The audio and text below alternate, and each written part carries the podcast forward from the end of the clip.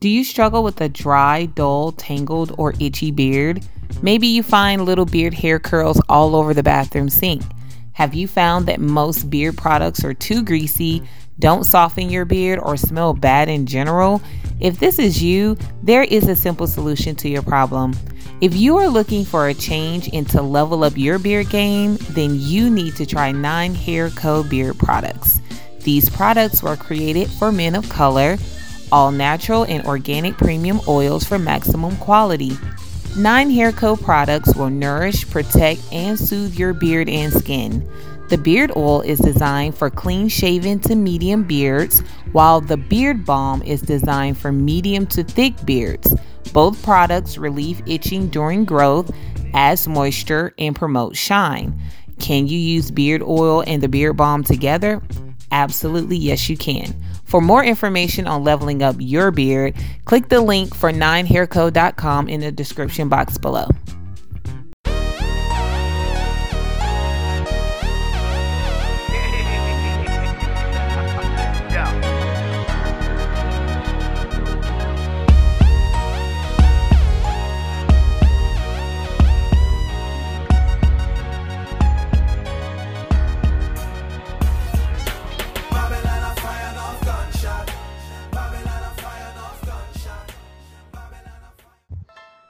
Right, another episode of the radio show ATL. The aftermath is on the air. You got M16, and look at this familiar face that's back here again. The beautiful Caral J from Caral J Podcast back on the show with us. Caral, what's up? How's it going? What's up, man? Man, it, it, it's going good. It's going good. You know, I've been missing in action, but I'm back. Yes, you are. Caral, yes, you are. We're going to be talking to author William Douglas. All right. So he's got his book out, The Death and Resurrection of Baseball Echoes from a Distant Past. Now, you and I both just started reading it. It's a very interesting read. I'm really interested to talk to him about, I mean, writing a novel, that's a big deal. Um, what are some of the questions that you got for him as far as like writing a book? Because that ain't easy. Right. I want to know how he got started, um, what you know, advice he has for people that interested because, you know, it's a lot of us out there that want to be authors, but we just we give up. So I feel like he'll have something for us tonight. Yeah. So yeah, I guess about finishing the, the job, you know, doing the work because it ain't Yeah. Easy. So being consistent. Yes. So let's bring him in. Let's have a conversation about his style and the book as well. You are now listening to the radio show. My safe word will be whiskey. Sorry, Rod, what was that? Whiskey. So you mean whiskey? What? You're saying it weird. Saying what weird? All of it. Where do you get off? I just don't get why you're saying it that way. Why I'm saying what what way? Forget it. I will. I will forget it. You're listening to the radio show on YouTube and all other podcast providers. All right, welcome to another episode of the radio show ATL The Aftermath. All right, so hanging out with us, our guest today is William R. Douglas, great author. Uh, William, thank you for making the time. We definitely appreciate it. Yeah, I'm really looking forward to being on your show. It's an honor to be on here. I want to thank you for the invite. Uh, uh, when I saw ATL, I'm like, oh, I got to get on that one because my brother lives in the ATL. So well, well good. Well, c- come on in and uh, let's um, you know, let's have a conversation about what you got going on here. Sure, sure. All right. So, in starting, uh, you know, learning about your background, you know, reading up on you, it was, you know, said in your bio that you've always been into writing. So, did you wake up one day and say, you know what, I'm gonna write a novel? was it just that simple? Was it just that simple? No, no, a little bit more complex than that. No, I, I've always enjoyed writing since really since I was a kid. And uh, I remember many, many years ago, my maternal grandmother, rest her soul, uh, she goes, uh, "You know, Douglas, you should write a book one day because you you really have a gift at writing." So I, I kind of tucked that that uh, that invitation from my grandma back in the back of my brain and and thought about, yeah, you know, one day it would it would be cool to sit down and write a novel. So I'm I feel bad I waited so long, but I finally got it out of me. So, okay, so it was as simple as I guess, not necessarily just waking up one day and doing it, but just something that had been on your mind, and then you just sort of pushed yourself to do it. Yeah, when it when it happened was, um, I had uh, the the first thing that happened uh, was I had read an article many years ago about uh, games that kids used to play before the Civil War of the 1860s. I thought, well, that's kind of interesting. You know, uh, these games are, are lost to history now, and uh, no one even knows the names of them. And uh, and then I read a, a couple of books that that helped germinate the story. The first book was uh, David Aikman's book uh, on the almond tree blossoms, which came out in like 1993. And that was a book, uh, fictional story about a second civil war along ideological lines, uh, liberal versus conservative. Uh, and then uh, another book that influenced the story was uh, uh, William Forstchen's novel that came out, I don't know, probably about seven or eight years ago. That was called One Second After. And that's a, a, a novel about an EMP attack that uh, cripples America. I've been involved in baseball all my life, uh, uh, playing and coaching, et cetera. And, and I, I know firsthand that, uh, particularly at the youth level, the popularity of the game has begun to decline rather markedly, really. And uh, you also see that, I think, in in the attendance, uh, some of the major league parks that you know the attendance just isn't what it used to be. And I just one day this thought came to my mind. Well, you know, what if baseball were to die as a sport? You know, and I was primarily thinking about uh, you know the the games I talked about in the in the 1860s that the kids uh, don't play anymore. And then I kind of tossed around, like, yeah, how in the world could baseball die as a sport? So I developed this storyline about, well, you know, popularity continues to decline. You know, let's let's take it 40 years out from now, and then exasperating uh, the demise of the sport. There's this awful uh, second civil war that that that starts in the year uh, 2061 uh, in book time. So I took all those what ifs and and then uh, put that together and baked in the oven for 350 for an hour and got a book. So, but no, uh, seriously, it took uh, four years to write the book. I started uh, I started writing in the fall of 2016 and uh, finished uh, the last words in in uh, the fall of 2020. Okay, because your answer sort of led me into the next question I was going to because I was going to ask you, you know, did the pandemic sort of, I guess, speed up the process when we were all in the house? But then also, you know, the concept of the book it deals with baseball, but it still blurs the lines of reality and fiction. So you yeah. spoke about being a fan of baseball. So did that love, you know, for for baseball translate into putting the story together as well? Oh, absolutely, absolutely. Uh, the, the main character Joe Scott. Uh, there's a lot of things in there that uh, that uh, you know borrowed from my own life, both as a as a young man and and and uh, and a teenager, and uh, you know I, I I've been in love with the game of baseball ever since uh, I don't know like 1965 or something. I just dated myself, so yeah, I'm I'm 63, so I'll be 64 in May. So uh, Played a lot of ball as a kid, particularly sandlot ball, just getting together with my buddies in a corner lot. Excuse me. Getting together with my buddies in a corner lot and just playing ball without any adult supervision and really learn the game that way, uh, just through repetition. Gotcha.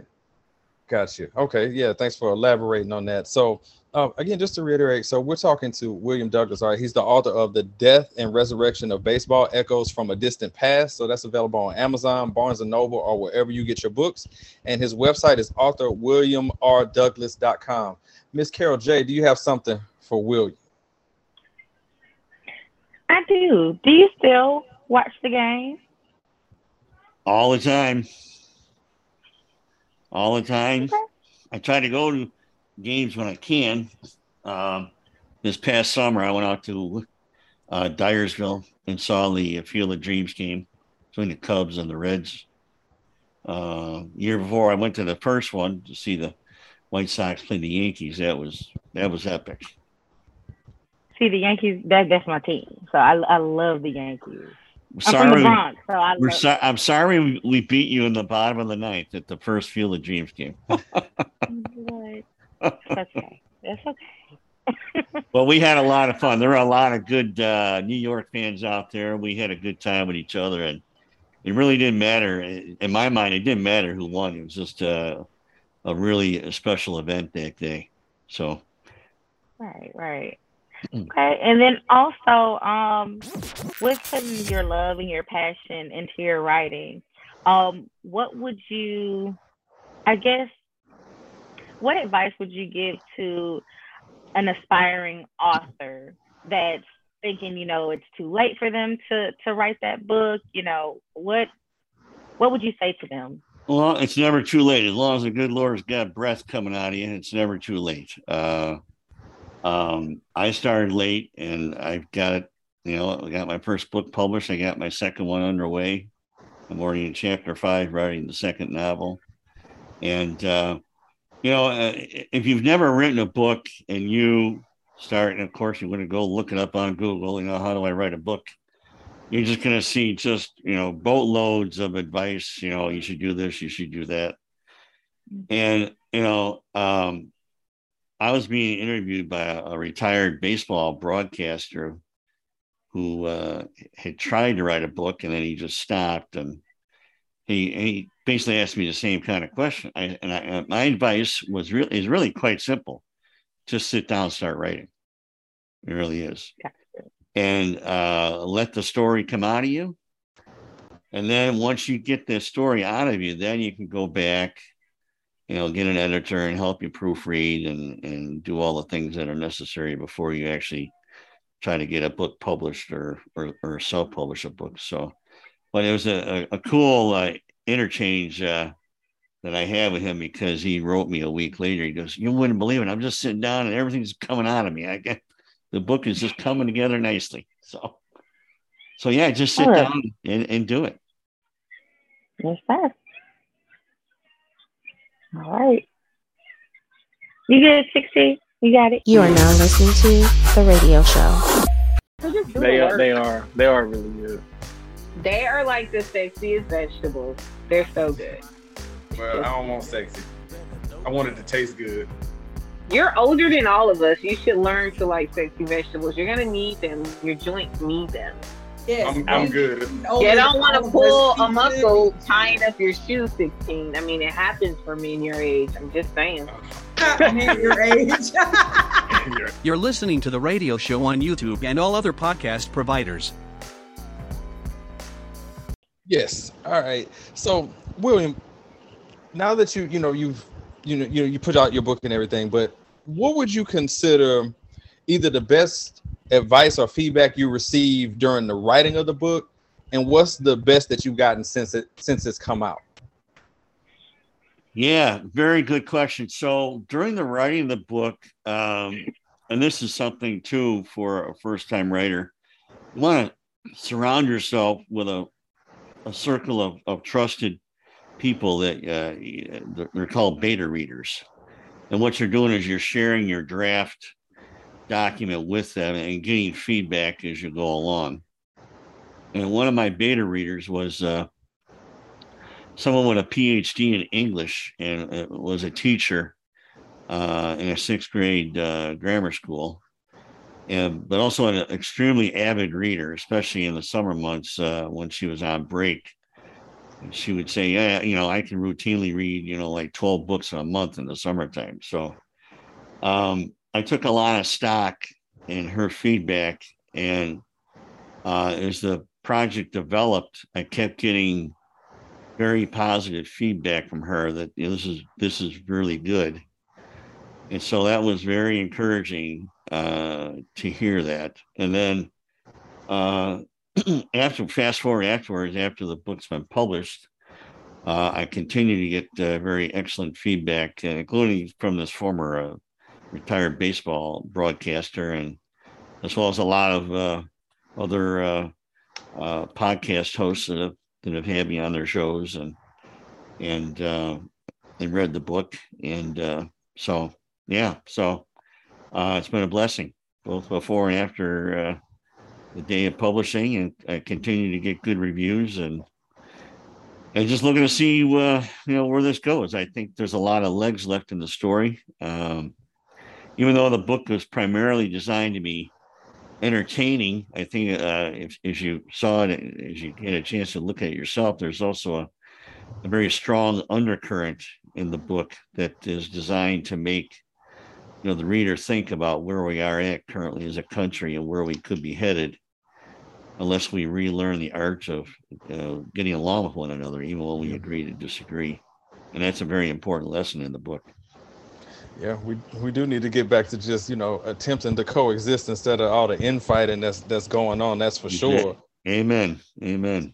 So uh, another thing here, and then I pass it back to Caral. Um, so you spoke about some of um, you know other writers and anything. Who are some of the other writers that um, you consider to be uh, you know you've been influenced by them and what about uh, their style you feel grabbed your attention and do you feel that their work maybe had a hand in the project where you read somebody and was like you know when i write something i kind of want to not necessarily mimic what they're doing but sort of maybe borrow a couple things and make it your own no not really no i i, I just kind of had my own style it just kind of came out of me i mean, i i always enjoyed clancy's uh, stuff uh, and then the two authors that I mentioned earlier. Uh, you know, some of the classics. Uh, you know, but uh, I, I can't say that I, I picked one and say, you know, I want to write like this person or that person. I just kind of, you know, when I sat down to write, I sat down and just let my own style come out of me as as a as a story came out of you know deep down inside me. No, that's a that's a good answer. William said, "Look, I'm authentic other people they doing their thing, but I, I, I got this covered on my own here. yeah, yeah. All right, yeah. so uh, again, just to reiterate, so we're talking to uh, great author William Douglas. All right, so he's got his book out, "The Death and Resurrection of Baseball: Echoes from a Distant Past." You can catch, you can. It's available on Amazon, Barnes and Noble, or wherever you get your books. Here he is. If you're watching on YouTube, you see the not so subtle plug of the book right there in front of you. And his website is authorwilliamrdouglas.com. Kara, do you have another question for William? You are now listening to the radio show. Okay, so I just want to say that with all the things going around in the world today, that people talk about this is dangerous, watch yourself, be careful. I'm gonna say this right now for the record. The most dangerous person on the planet is the person who thinks they can cook but cannot. That person is a terrorist. You should be weary of them. You're listening to the radio show on YouTube and all other podcast providers. how did it feel having the teacher read and kind of correct some things? How did that feel? You know, that was okay. I mean, it, it's the reason why you, you you have that small circle of of trusted people that you know because you know uh, you know you're to have mistakes uh, uh, and you want you want to start catching those early on, and then there's there's a constant process of okay, go back, reread, check again, check again. I, I don't know how many times the entire book was checked, but it was it was a lot. So, and you want to do that because uh, you know if you know you know the publishing world is undergoing a transformation. I mean, there's still traditional publishing, but self-publishing has gotten very huge.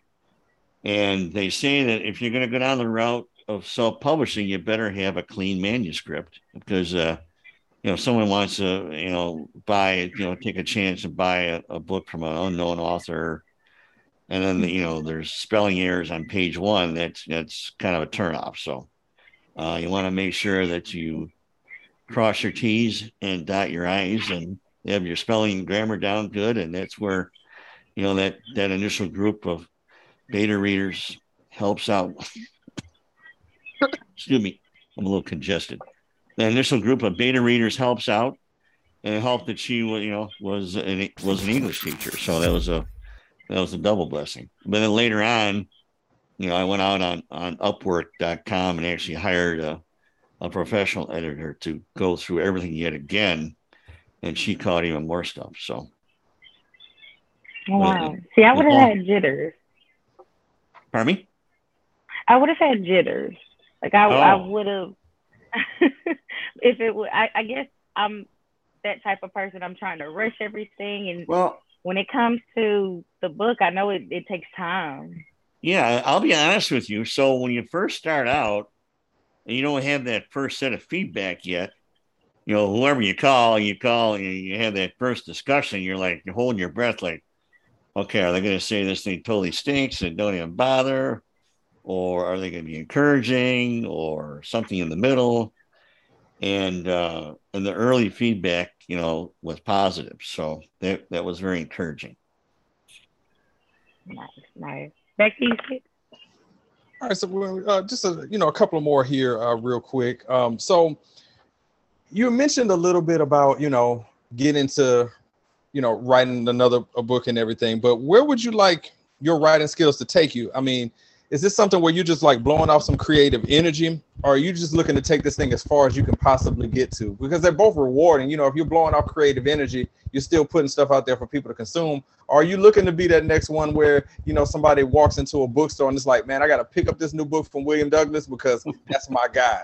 So, what are you looking to do with that? Well, so the, the the the impetus for the first book really was this curiosity question, like, well, what would happen if a sport, a big sport, were to die? You know, so, and I wanted to make it entertaining, wanted to make it clean, and I think that was accomplished.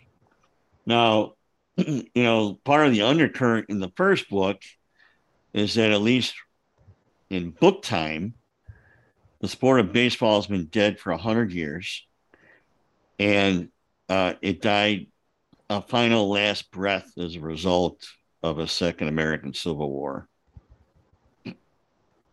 and so i started having people ask me well you're going to write another book? You're going to write about the war? I'm like man i don't know if i want to do that because you know i'm i'm not i'm not in favor of anything like that ever happening in this country you know? And uh, at the same time i share a very deep concern for the state of the nation. Uh, although I myself uh, am a conservative, I have friends and family that I dearly love that are, that are not conservative, and that's okay. And we we love each other, and we get along, and that's how it's supposed to work. But currently in America, you know, there's this extreme polarization that's going on, and you see this. Uh, particularly I think with with elected officials, and it's very alarming. And um, and that's why when I was writing the first book, I wanted that undercurrent to be in there, so that people think about you know how do we make sure nothing like this ever happens. And so that was the impetus for the first book. So the second book that I'm writing, I'm actually going to tackle, uh, you know, a scenario of how could this awful thing called the Second American Civil War start, uh, you know, in our time, 40 years in the future. Although, you know, you look around and gosh, it's kind of scary. You hope it doesn't start sooner than that, but or it doesn't start at all, period, really. And so um, the impetus for the second book would be to illustrate the utter foolishness I'm sorry for my congestion. the impetus for this the second book is to illustrate the utter foolishness of ever getting to a point where we have a second civil war in America, and the fact that there would be no winners. We would, you know, it wouldn't, wouldn't matter who started it, it wouldn't matter who ended it. Uh, there would be no winners, and uh, it would just be a, an awful tragedy for the country. And so we have to figure out a way to you know come back to the table as as brothers and sisters and citizens and agree to disagree and get along with one another and find common ground to move, move the country forward Yeah. And I feel like anybody who's level headed would agree with the same thing, you know, where people can have disagreements when it comes to how they view, I guess, polit- have different political views while at the same time still coming to a common ground that, hey, we're supposed to be all playing on the same team because we all you know Americans and we, Mhm. Should be going that route, but Right, right. it doesn't. It Just- doesn't work out like that. just to illustrate, you know, my own heart. I mean, I watched uh, President Biden's State of the Union address last night. There were some things I thought, you know, were good and I and I liked, you know, and, and that I think as Americans we have to come back to a point where we respect the office and we see common ground when it's there to be seen and, and to support it. So I can I can definitely uh, agree with what you're saying with that. You are now listening to The Radio Show.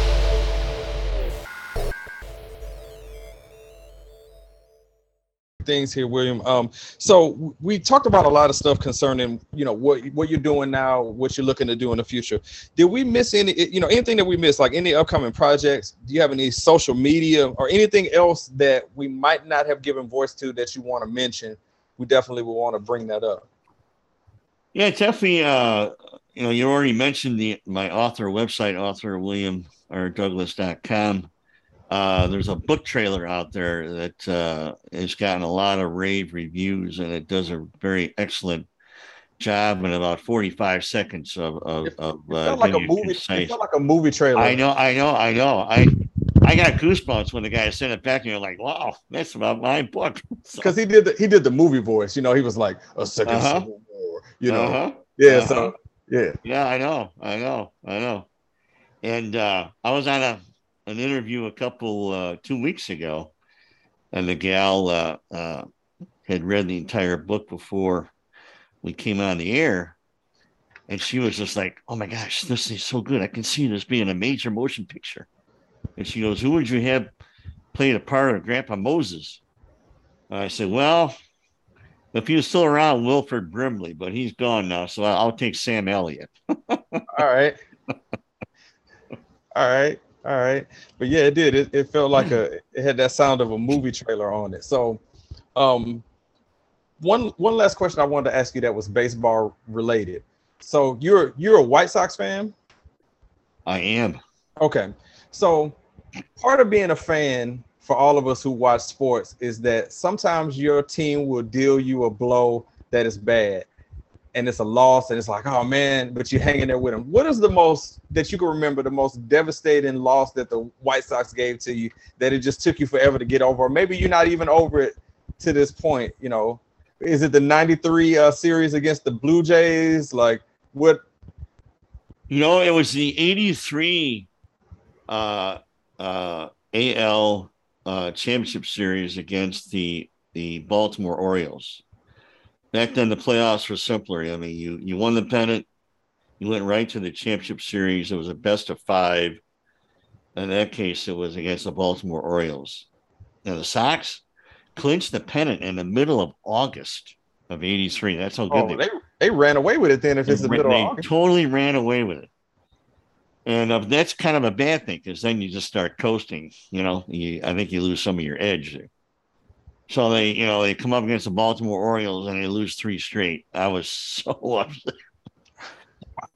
I can I still was so ups- so upset. I was like, "Oh man, are you kidding me? After all this, you lose three straight." I can It see it in It took a while to get over that one. I can see your face it still sticks with you. Caral, you said you're a Yankees fan. Did, did the Yankees deal a blow to you that you can't get past? Can I try and guess it? Was it the 04 series against the Red Sox? Was that the one that did it? Look at her look, look at her face. I mean, yeah, Was that the one did I guess right? well, you did. You did. Uh, Sorry about that. well, it's just a matter of time. It'd been over hundred years for the Red Sox. So I guess they were due. I guess they would do, but in the most epic fashion possible. Um, for Yeah, me, right, right. I'm kind of like a person without a. T- Win four straight against the Yankees after losing the first three. That's rough. I Yeah. uh for me, um I, I'm I used to I grew up being a Braves fan. I'm not so much of a fan now as I was when I was younger, but the 96 World Series is one that just stuck with me because that was the one to get. And Uh-huh. we let it slip away against Caral's Yankees. Uh huh. It was two the series was two to nothing. Um it just looked like it was headed our way, and then you lose four in a row, and that one just stuck with me because that was the one I, I really wanted and we just didn't get it. And Yeah. it still sticks Yeah. with me. Right. that was with uh, uh, oh gosh, what were the pitchers' names? I forget.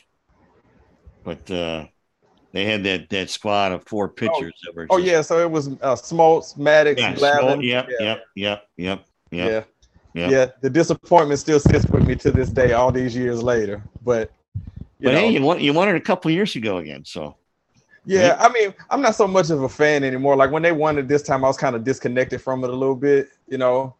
Um, I'm like, where was this, you know, 20 years ago? Like, why couldn't you win it 20 years ago, you know? But you know, it's it's cool, you know, it's it's all in fun and everything. But um again, uh, just to to reiterate for uh, people out there, and here it is on the screen here as well, and I'm sure William's probably gonna hold it up again as well.